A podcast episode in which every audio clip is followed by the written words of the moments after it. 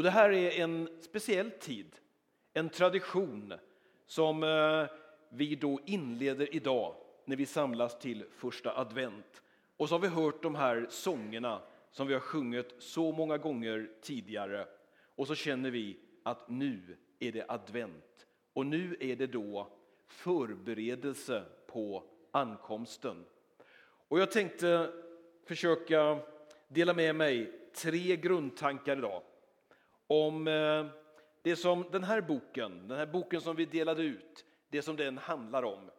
Det vi ibland kallar evangeliet och på julafton eller på juldagen beroende på vad vi har för traditioner så kommer många av er att ta fram den här boken och läsa julevangeliet. Evangelium som betyder glädjebudet eller den goda nyheten. Och jag tänkte tre enkla tankar att dela med mig idag om att Jesus, han kom, han kommer och han ska komma. Det är själva dispositionen för det jag tänker säga en liten stund framöver.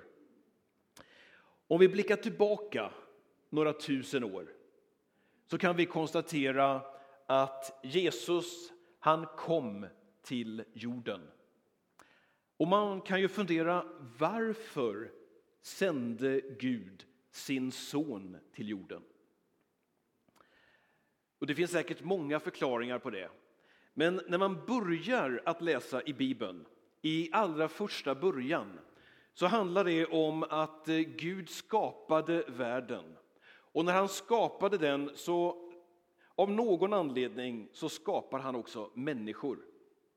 Och de här människorna de skulle leva i en gemenskap med Gud.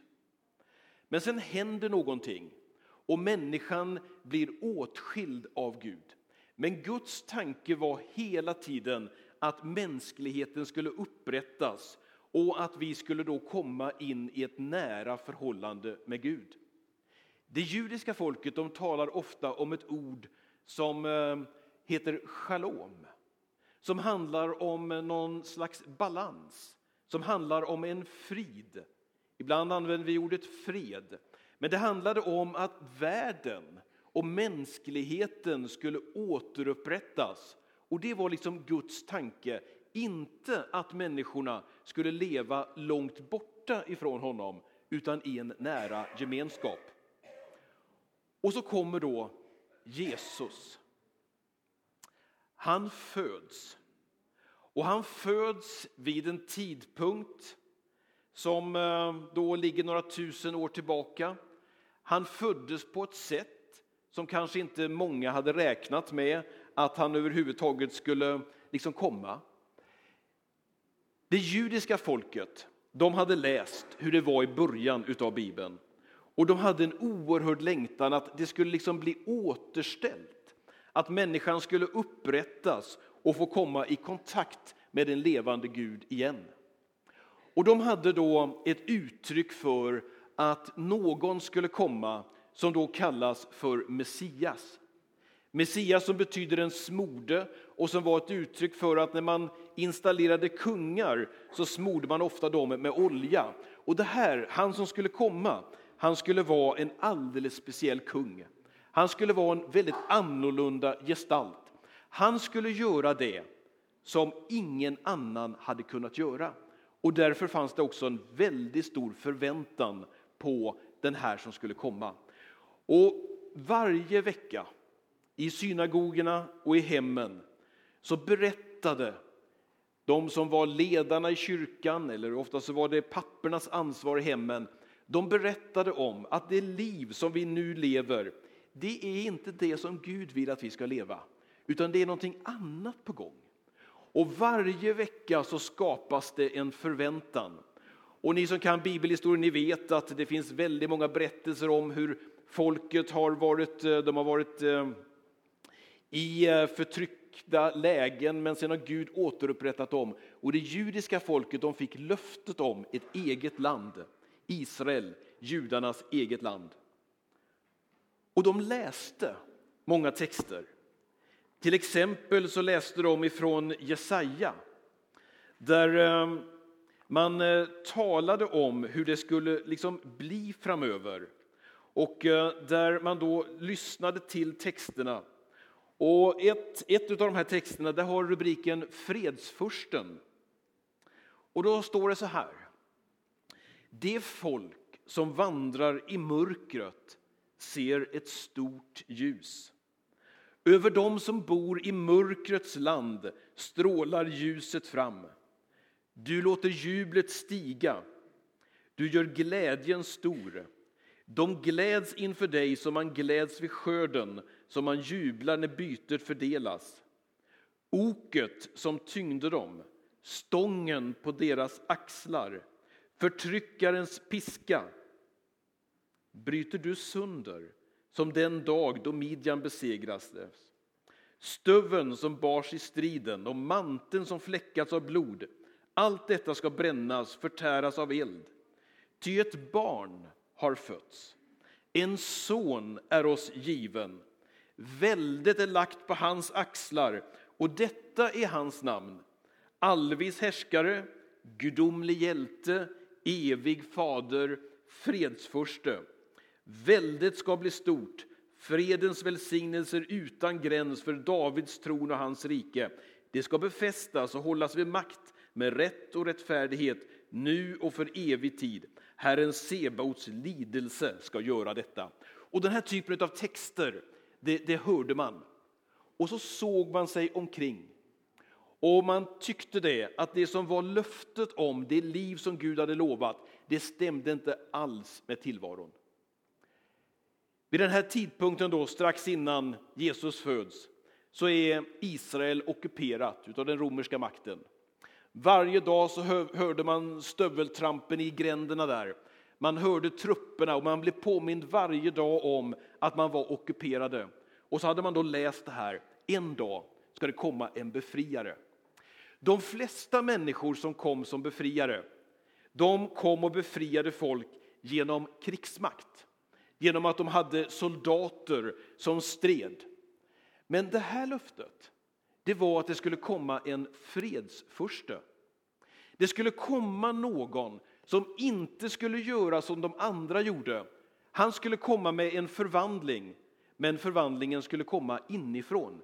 För tanken var Guds shalom, balansen, friden, vilan.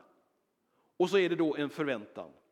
Och när vi blickar in i, i den här förberedelsen för Jesus och ni som har läst Bibeln, ni vet att det blev nästan ingenting på det sättet som man hade förväntat sig. Kungen skulle komma. De räknade säkert med att han skulle födas i något palats. Men det blev en ung, helt vanlig tjej, Maria, som på något sätt blev utvald. Och hon var ihop med Josef. Och en dag får Josef höra det här att hon är gravid. Och Josef vet att han är inte pappan. Så börjar liksom lite grann av Jesus liv. När han sen väl kommer då det här att eh, romerska makten tvingar Maria sätta sig på en åsna, rida iväg en lång tur för skattskrivningens skull, för de skulle suga ut ändå mer pengar. Och så föds Jesus, egentligen i förnedring. Föds i det som vi beskriver ett stall. Det blir ett stort uppror i landet. Han blir landsförvisad, han blir flykting. Det stämmer ju knappast någonting egentligen med så som förväntan var på Jesus. Hans början, den var ju inte speciellt så som man kanske hade tänkt sig. Han som skulle rädda människorna. Och han kom på ett sätt som kanske ingen hade förväntat sig att han skulle komma. Och när han väl trädde in i sin tjänst, han kanske var någonstans runt 30 år när han började gå omkring och predika, så är han så annorlunda. Så att till och med de som han kom till, de som då var hans egna, som Johannes skriver om, de föraktade honom. Och till och med en dag så, var då, så blev hatet så starkt så att eh, han hamnade på ett kors, förnedrad. Och det var väl kanske inte alls så som de hade tänkt egentligen att när han skulle komma. När eh, vi idag sjunger de här texterna så är det ju samma text som vi har på palmsöndagen när Jesus rider in i Jerusalem. Och människorna då, det spreds ett rykte om att nu kommer han nog den här fredsfursten. Och så kommer han inridande på ett sätt som eh, förvånade kanske många. Hade det varit krigsmakten som hade segrat så skickade man budbäraren på en vit häst. Men Jesus han kommer ridande på en åsna. Ödmjuk sjöng vi alldeles nyss här. Biskop Sven Danell han berättar en berättelse om att eh, en gång så mötte han en ung prästkandidat som sa så här att eh, jag är övertygad om att Gud behöver mig. Och då sa Sven Danell som kunde sin bibel, han sa så här, du ska ha klart för dig en sak, att den enda som Gud säger att han behöver i bibeln, det var en åsna. Och han kom ödmjukt ridande in där på ett sätt som kanske inte människorna då förväntade sig överhuvudtaget om honom. Hosianna, kom med hjälp eller kom från höjden och hjälp oss, undsätt oss. Det var det som man då ropade. Och det var liksom en längtan att Jesus skulle komma in i deras liv och hjälpa dem vara den här befriaren. För en del människor, när Jesus levde, så fann de honom. De följde honom. Och de insåg det, att det där återställandet, shalom, det kunde han ge. Han sa det, min frid ger jag er. Jag ger inte den som världen ger. Och de blev anhängare och de började en rörelse som har infiltrerat världen sedan dess. Väldigt många tog avstånd ifrån honom. Därför att han kom inte på det sättet som de hade förväntat sig. Men historien säger det, att han kom. Och det är det som vi kommer att fira nu de kommande veckorna och påminna oss om det. Men idag skulle jag också vilja lyfta det här att det är inte bara så att Jesus var en historisk person som kom vid en tidpunkt, utan jag vill också påstå det att han kommer.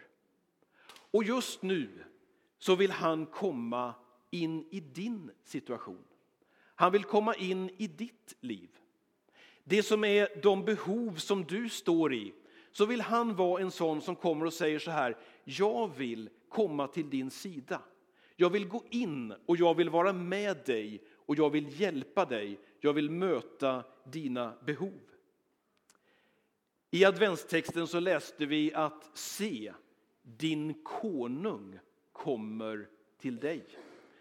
Jag vet inte hur din situation är. Jag vet inte vad det är som du brottas med och vad det är för någonting som händer i ditt liv just nu. Men när jag läser Gudsordet så ser jag att det finns löften om att Jesus han vill komma till dig. Din konung vill komma. När vi läser i Hebreerbrevet 13 och 8 så, så skriver Hebreerbrevets författare så att Jesus Kristus är densamme igår och idag och i evighet. Det som vi läste om när han kom en gång som fysisk varelse till jorden, när han gick in och hjälpte människor, det är precis det som han kan göra idag. För Jesus, han kommer till dig. Och kanske att den här adventsgudstjänsten skulle kunna vara då ett tillfälle när du också får vara med och möta honom. Det kanske är så här att du har levt ett antal år och inte träffat på Jesus. Du har eh, inte liksom mött honom. Och det kanske är så att du har varit precis som människorna på hans tid, att du har skapat dig en bild och räknat med att han ska komma på ett alldeles speciellt sätt. Men han är annorlunda och han kommer till oss på väldigt många olika sätt. Och har du en öppen attityd idag så är det vår längtan i vår församling att få vara med och be tillsammans med dig att du skulle få uppleva det, att du når fram. Att du kommer till den plats att du blir upprättad som människa. När, när Bibeln skulle skrivas och när man skulle försöka hitta ord som skulle förklara det här med vad var det som gick snett? Vad var det som var fel? Och när man skulle då säga det att människan levde åtskild från Gud så använde man ordet missa målet. Och det använde man då utifrån bågskyttens värld. När man skulle skjuta en, en pil så ville man ju träffa målet.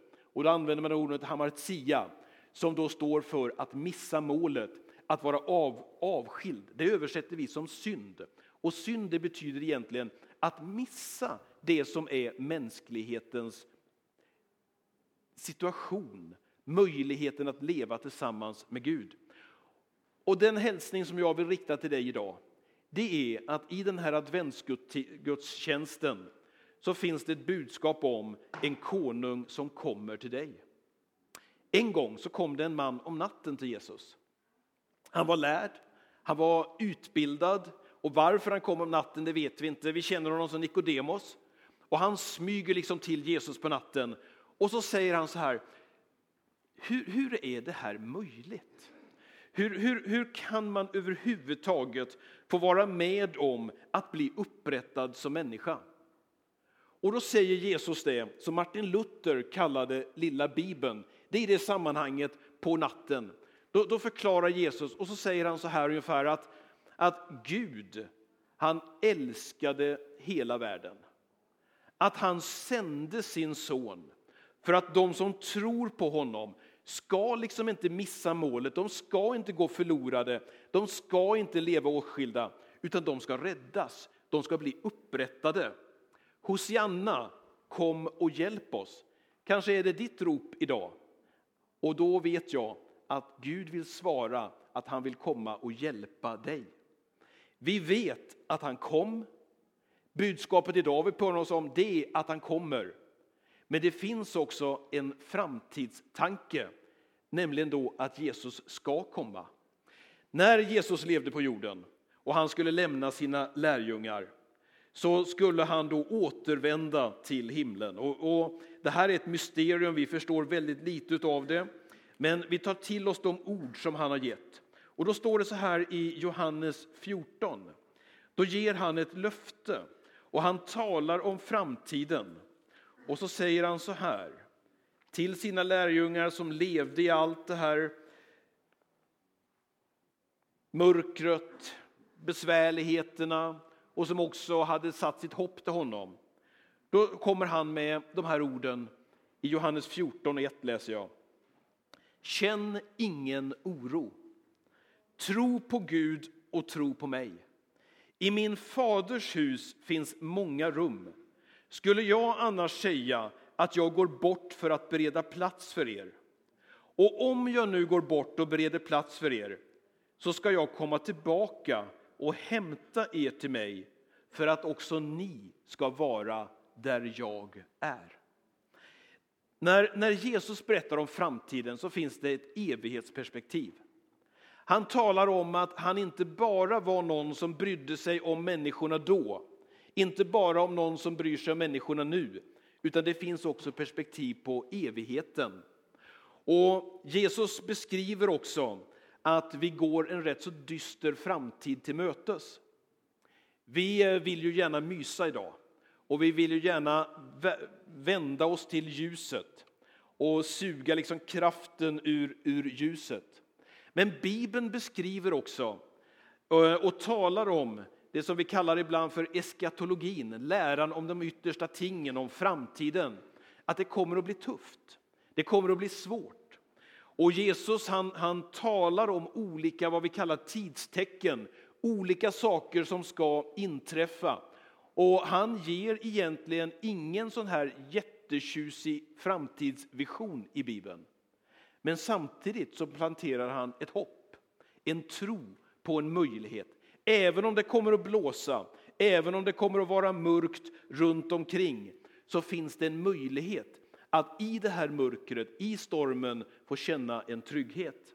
Om vi fortsätter i Johannes evangeliet, i det tolfte kapitlet, så talar han om mörker, men han talar också om ljus. Och då säger han så här i Johannes 12 och 35. Och då är det alltså när han var bland dem. Och då beskriver han sig själv som ljuset och så säger han så här. Ännu en kort tid är ljuset bland er. Vandra medan ni har ljuset så att mörkret inte övervinner er. Den som vandrar i mörkret vet inte var han går. Tro på ljuset medan ni har ljuset så att ni blir ljusets söner. Och Det var den uppmaningen som Jesus hade till sina lärjungar. När vi delade ut Bibeln här framme så valde vi nu att ha en annan översättning och på försättsbladet så var det då citerat ifrån den 119 salmen. Och då översätter Levande Bibeln det så här. Dina ord är som en lykta som lyser upp stigen framför mig och hjälper mig att inte snubbla. Ditt ord är mina fötters lykta och ett ljus på min stig. Alltså det finns en tanke om att det som ligger framöver, att du, du kan få känna det, att det finns en Gud som vill komma och som vill hjälpa dig. Din konung som kommer här och nu, men också i ett evighetsperspektiv. Många av oss är oroliga för framtiden.